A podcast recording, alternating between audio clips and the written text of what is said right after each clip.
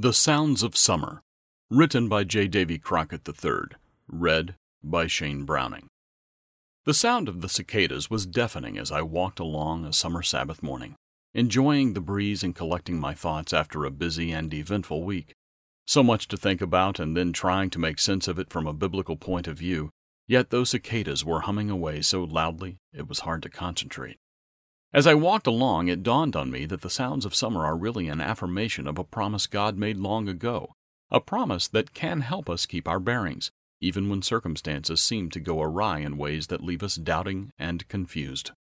God knew that we would need to get our bearing from time to time, and soon after the greatest catastrophe the world has ever seen had occurred, He made a promise.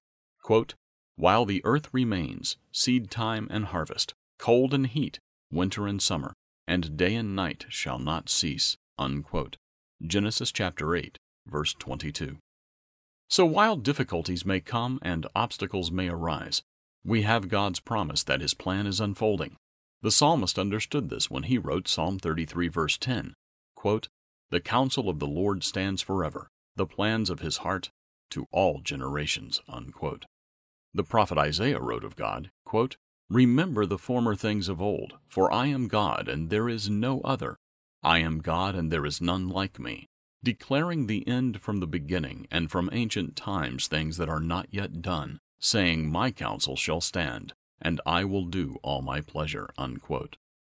Romans 8:28 is very reassuring in times of trouble. Quote, we know that all things work together for good to those who love God, to those who are called according to his purpose. Unquote. As we see loved ones stricken or surprising developments in our lives that might shake us, we need to remember the plain statements we can count on in God's Word and know that circumstances will turn out just as God wants them to, even if we don't see how it is possible at the moment. Paul wrote of this eloquently in Romans 8, verse 38.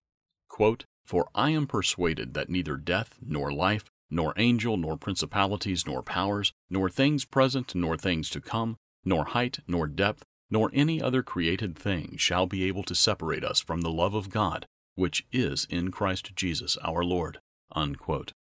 With these wonderful promises in mind, we can be prepared for the unexpected, the unthinkable, the upheavals and disruptions that we would prefer never to face, yet which can happen when we least expect them.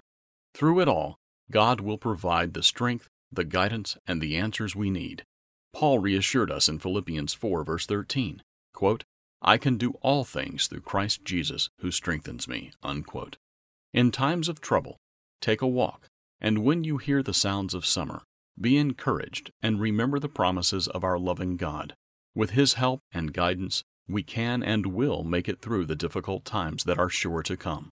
To learn more about those times ahead, read our booklet, Armageddon and Beyond. For an encouraging overview of the wonderful kingdom of God that will soon come to this earth, read the booklet, The World Ahead What Will It Be Like?